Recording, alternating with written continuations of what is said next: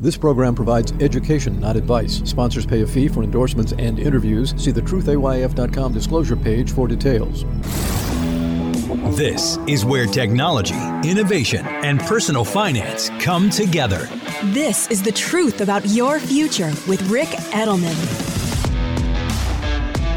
It's Tuesday, January 2nd. Happy New Year.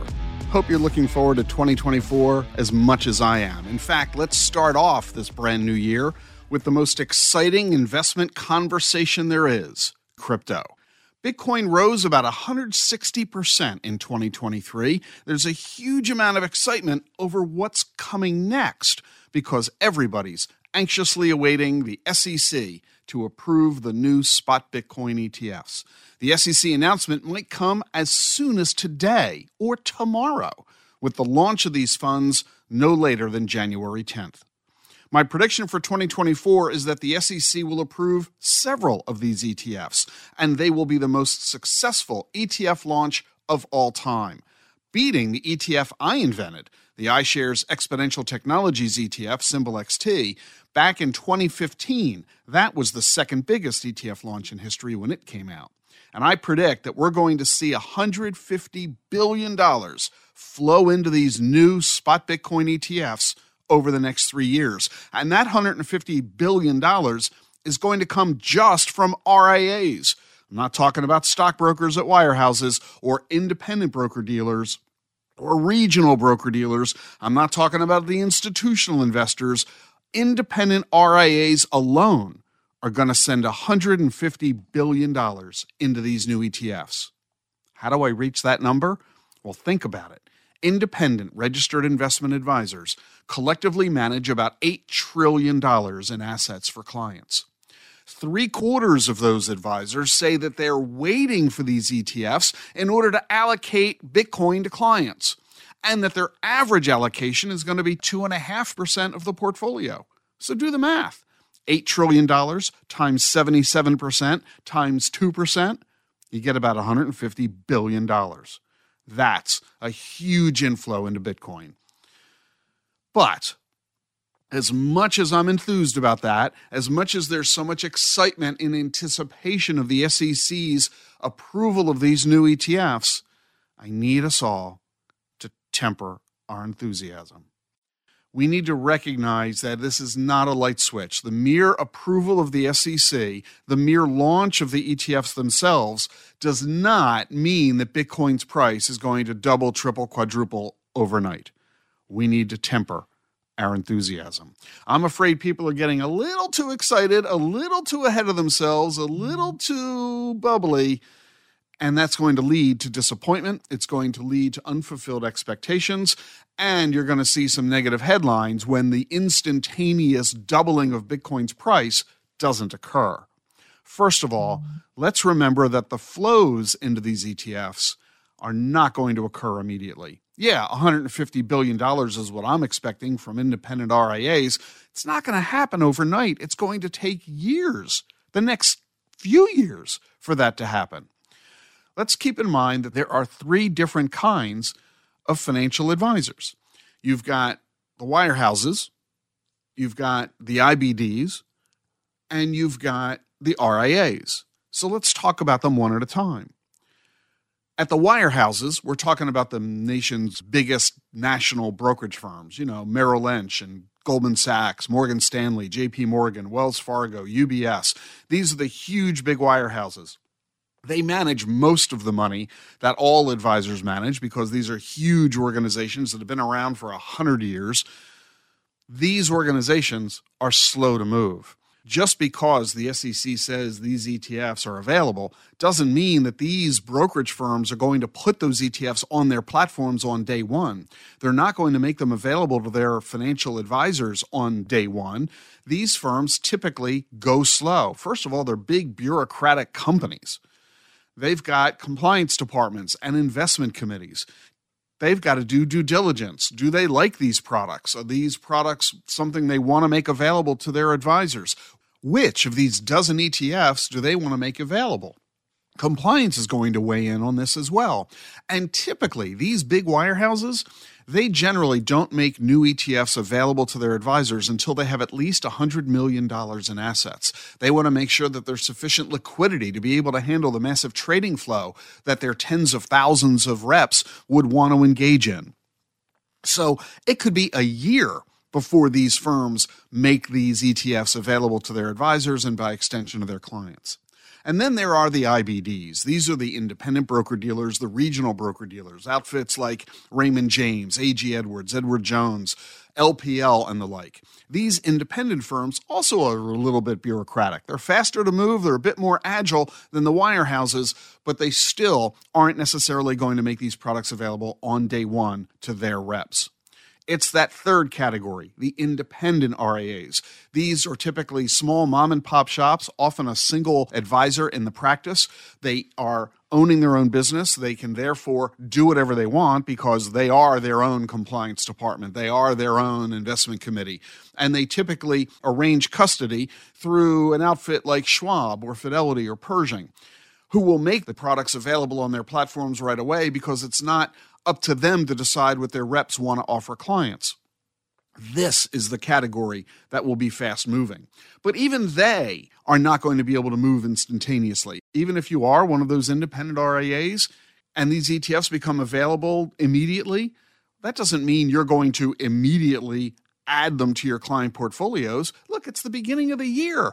You've got other things going on. We're about to get ready for tax season, number one. You've just finished year end tax planning with your clients last week. When you have other things to do, you've got to figure out which of these ETFs do you want to offer? Which of your clients do you want to offer them to? How much do you want to put into the client portfolio? How are you going to communicate this to your clients? You are either going to tell them in advance you plan to do this, which means you've got to explain to them what all this is, or you're just going to do it automatically using your discretionary authority.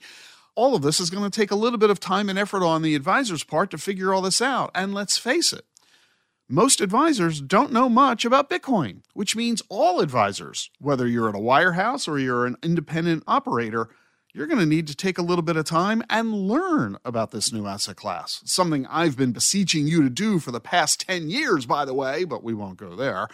So it's going to take time for these flows to occur into these ETFs. So if you're expecting massive amounts of money to be dumped into these products on day one, I think you're going to be disappointed.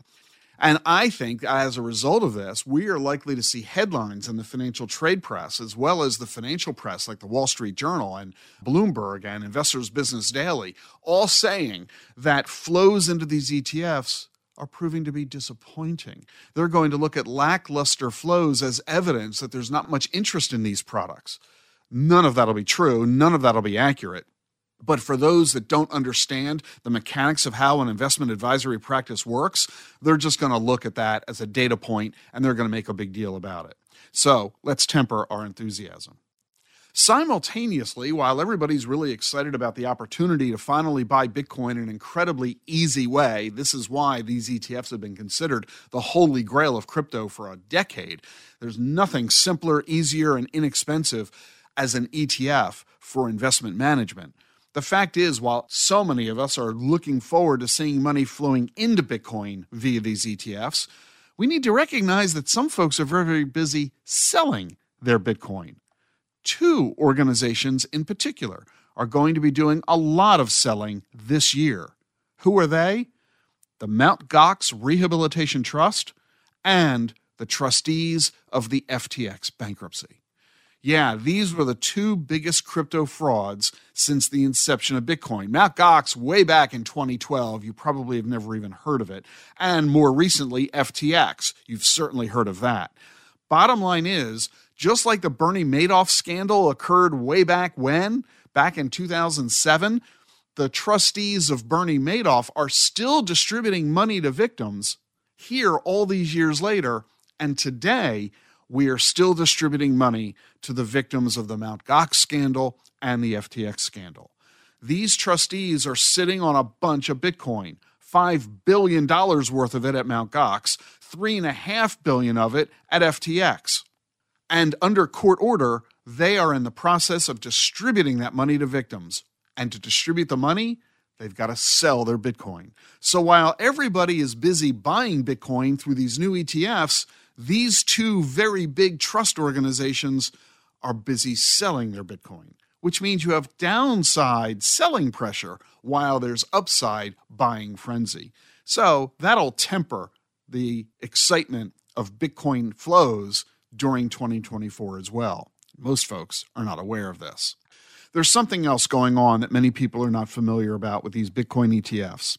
The SEC is requiring them to redeem in cash only, not in kind. Now, this is a piece of fine print that most investors are not going to be able to follow, but it's really important for investment advisors to understand how this works. I'm going to explain it to you in detail in 30 seconds.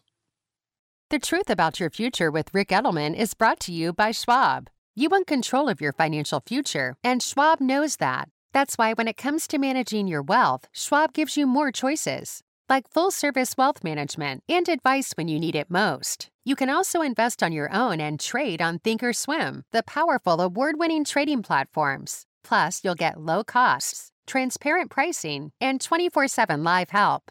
Because Schwab understands it's your financial journey, and they believe you should have choices in how you invest. Visit schwab.com to learn more. Pretty much every ETF that trades in this country, and we're talking tens of thousands of them, you can redeem in kind, which means if somebody wants to sell their shares, the ETF doesn't have to liquidate the shares and convert it to cash. They can transfer the shares of the underlying securities inside the ETF. This is a huge tax advantage that ETFs have over mutual funds. Mutual funds have to redeem in, in cash, but ETFs can redeem in kind.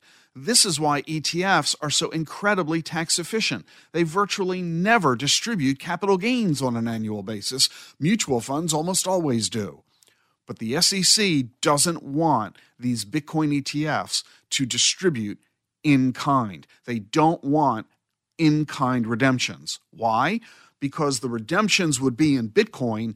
Bitcoin is not a security, and the SEC doesn't want brokerage firms handling non securities. Therefore, the argument goes the SEC only wants cash redemptions. This is going to create additional operational effort complication, and cost for the ETFs and create tax liabilities for the investors. A lot of folks don't realize that immediately. They're going to figure it out pretty soon. And that means a lot of investors are going to ultimately decide they might want to buy their Bitcoin in a different format than these ETFs. They're simply not going to prove to be as tax efficient as many people assume. And let's keep in mind, we have 13, maybe 14 ETFs that are trying to get approval from the SEC right now. We're not sure how many of them the SEC will approve. I think it's going to be the vast majority of them, somewhere between 6 and 12 of them. But frankly, do we need a dozen Bitcoin ETFs? They're all buying the same thing. It's a single asset product. They're all buying just one crypto, Bitcoin. It's like an ETF in the stock market that only buys a single stock. How many of them do you really need? And therefore, how many of them are really going to survive? It typically takes $50 million in assets for an ETF to reach break even on their operating expenses. So when you look at the amount of money they're managing, you look at their asset management fee called the expense ratio, they need to collect about $50 million in assets to make enough money to break even. These ETFs are not nonprofits. They are in business to make a profit. And if they can't collect enough assets under management, they will shut down. With a dozen of them all being launched all at the same time by the SEC, they're all going to be competing for investor dollars simultaneously. This is massive competition which is good for the investor. It's good for the consumer. This is exactly why the SEC is going to approve so many of them all at once you're going to see massive marketing and advertising efforts by all of these companies because they're going to be trying really hard to collect assets under management to get you to choose them as opposed to one of their competitors. Because they're going to be spending so much money in advertising, This is going to be raising their costs. It's going to either forcing them to raise their expense ratio, where you pay more to own the ETF, or it's going to take longer for them to become profitable because they're going to need that much more in AUM to make a buck. And at the end of the day, I'm not sure that we need all 12 of them in the marketplace.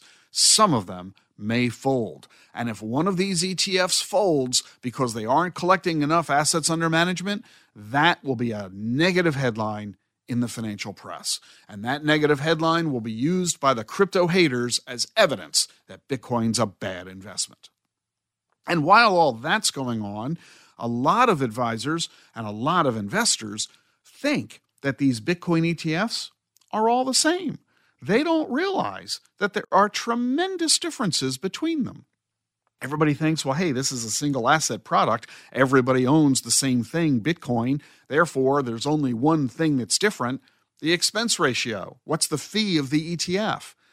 You're wrong if that's what you believe. There are, in fact, four major differences in these ETFs that you need to pay attention to. First, who's the custodian?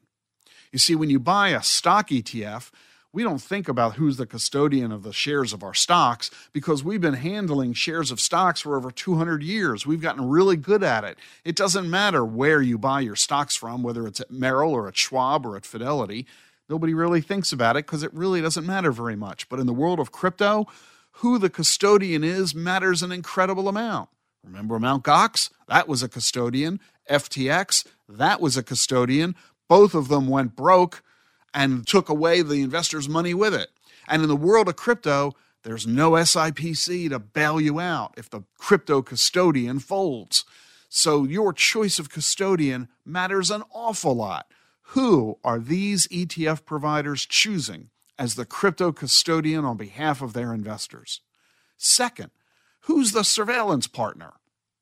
You see, if you want to know what's the price of IBM stock, well, it's easy. We all agree on the price of IBM stock. You just look at the price on the New York Stock Exchange.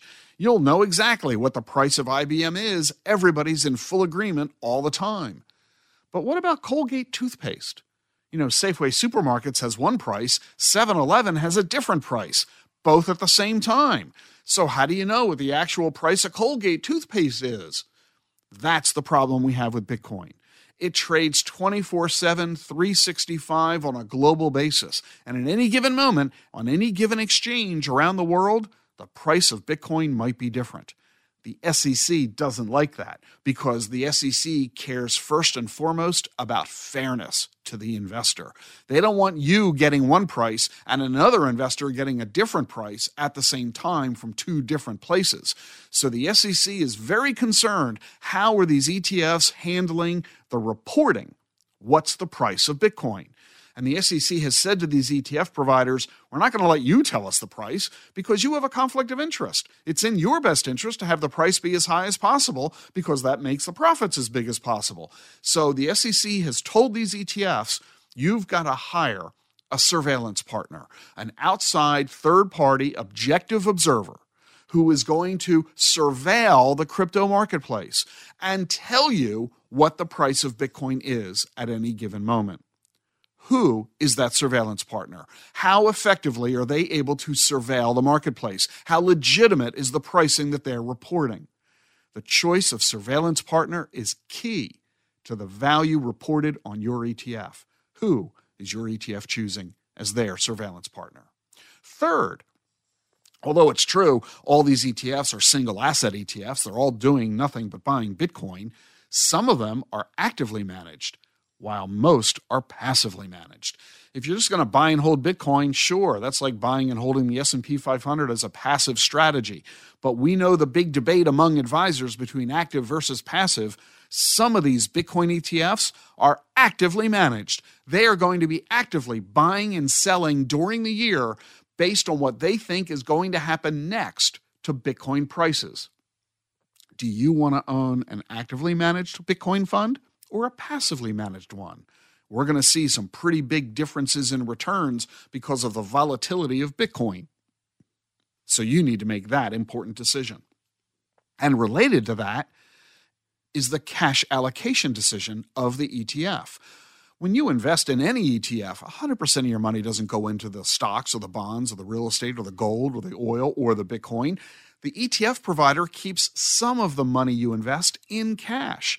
They need to handle liquidations and withdrawals. They also need to debit their annual fee, the expense ratio, which they debit on a daily basis. So some of the money sits in cash.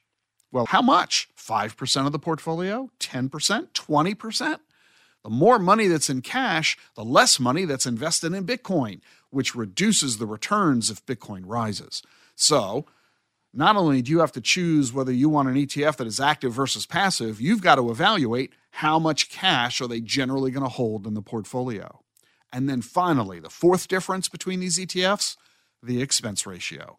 What's the annual fee that they're charging? So there are four levers for you to fuss with the custodian, the surveillance partner, active versus passive, and the expense ratio. And here's what I really think is going to happen. Advisors, for the most part, are currently not recommending Bitcoin to their clients. Only 12% of them, according to our latest data. And yet, three quarters of them say they're going to invest in these Bitcoin ETFs. This is the first time the vast majority of advisors will be investing in crypto. And they're going to check the box. They're going to accommodate the client. They're going to expand the diversification of the client portfolio.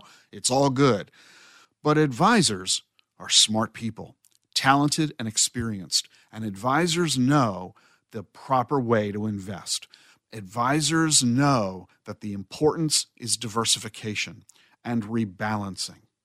And advisors understand dollar cost averaging and tax loss harvesting. And this is exactly why advisors give their clients diversified stock portfolios. I don't care how much you like Apple or Amazon, that's not the only stock that you own in your portfolio. You've got hundreds, thousands of stocks in your portfolio because we know diversification reduces risk and the rebalancing of a diversified portfolio helps to improve the returns. This is how we manage money. It's all based on Nobel Prize winning investment strategy, modern portfolio theory, the Sharpe ratio, Fama French three factor model, the Brinker study. The list goes on and on. We use metrics like Sharpe and Sortino and Max Drawdown to improve the risk reward metrics of our client portfolios. But here's the thing Bitcoin ETFs only own Bitcoin. That's not a diversified crypto allocation. That's like buying a single stock ETF. Advisors are going to quickly realize that although these Bitcoin ETFs are giving their clients allocation to crypto, it's being done in a very narrow way. And then on top of that, we've got the question of did I choose the ETF with the right custodian and the right surveillance partner? Did I choose the correct strategy of active versus passive? So, you know what I think a lot of advisors are going to end up doing? They're not going to choose one of these Bitcoin ETFs.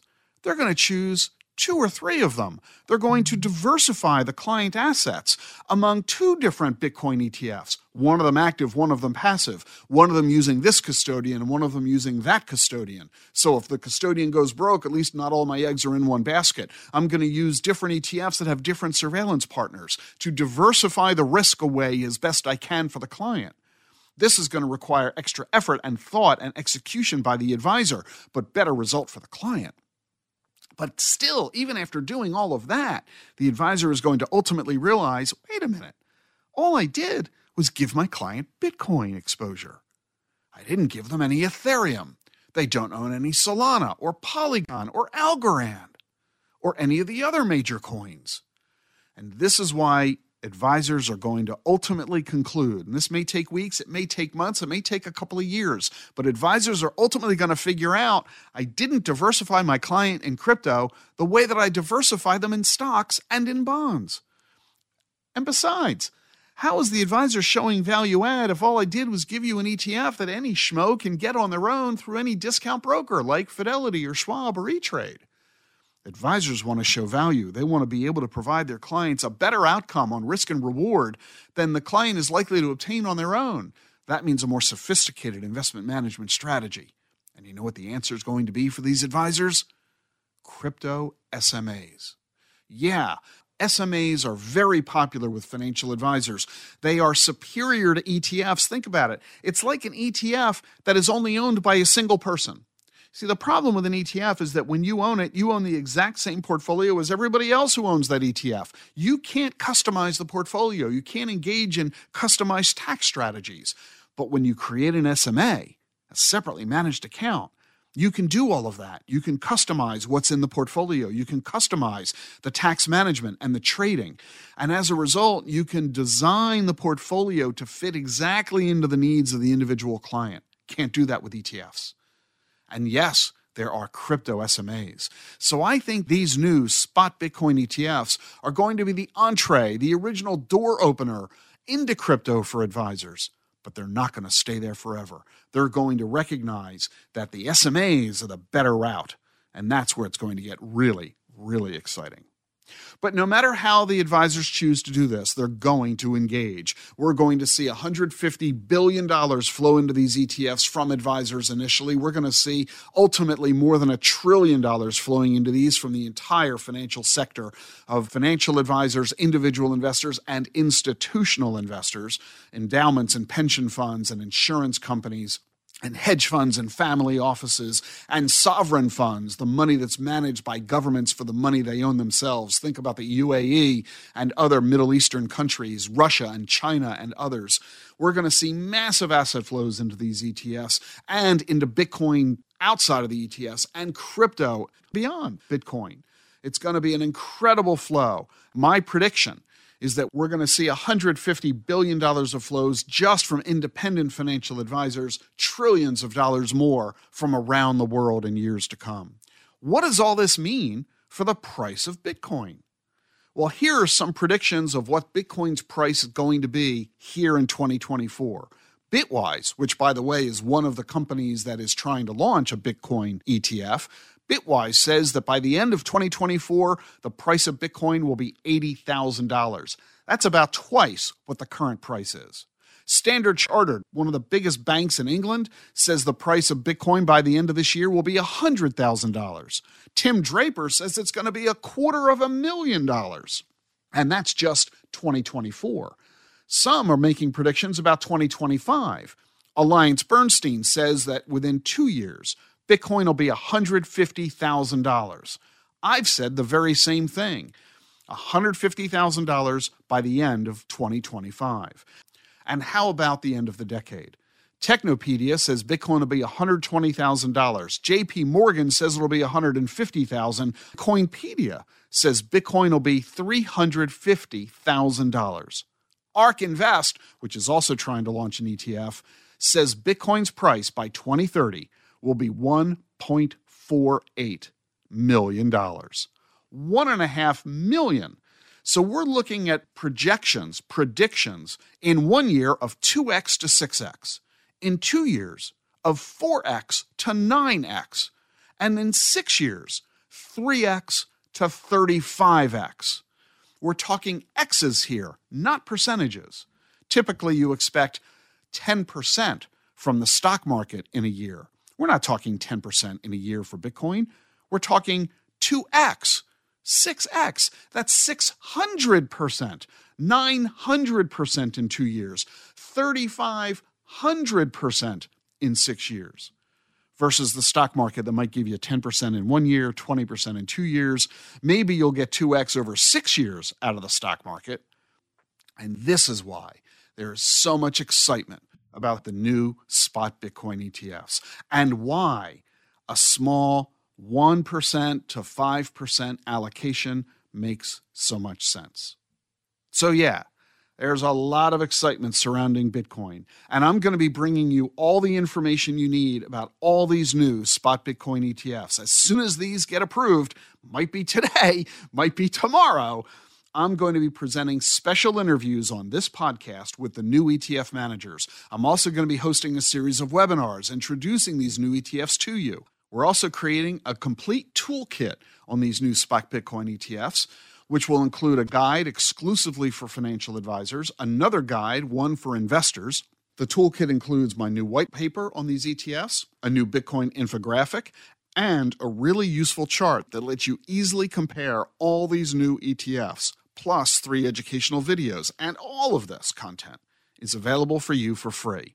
Just sign up at thetruthayf.com. The link is in the show notes so we can send it to you as soon as these new ETFs are approved by the SEC, which might be today, might be tomorrow. Don't fall behind.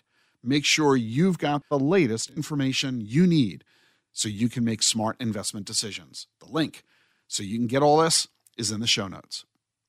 And by the way, for all the attention and excitement that these new spot Bitcoin ETFs are creating, they're not even everything that the crypto community is excited about for 2024. There's a lot more going on in crypto this year, like decentralized physical infrastructure networks and decentralized computing. You've heard of DeFi. Well, these are DePIN and Decomp. DePIN projects incentivize people to build physical infrastructure that's not controlled by big companies or governments. Think of the power grid or telecommunications networks, owned by you, not T Mobile or Con Ed. And DComp is an extension of DePIN, a distributed network of computers to tackle huge tasks like forecasting the weather or inventing new cancer drugs.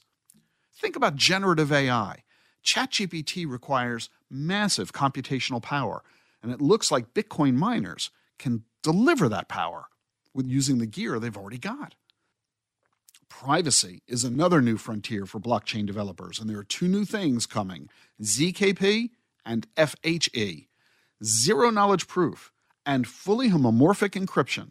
These things let computations be done on user data while keeping the data itself encrypted. For example, you've got a healthcare organization. They could analyze patient data without revealing the health information of any of the patients. And watch for tokenization of real world assets.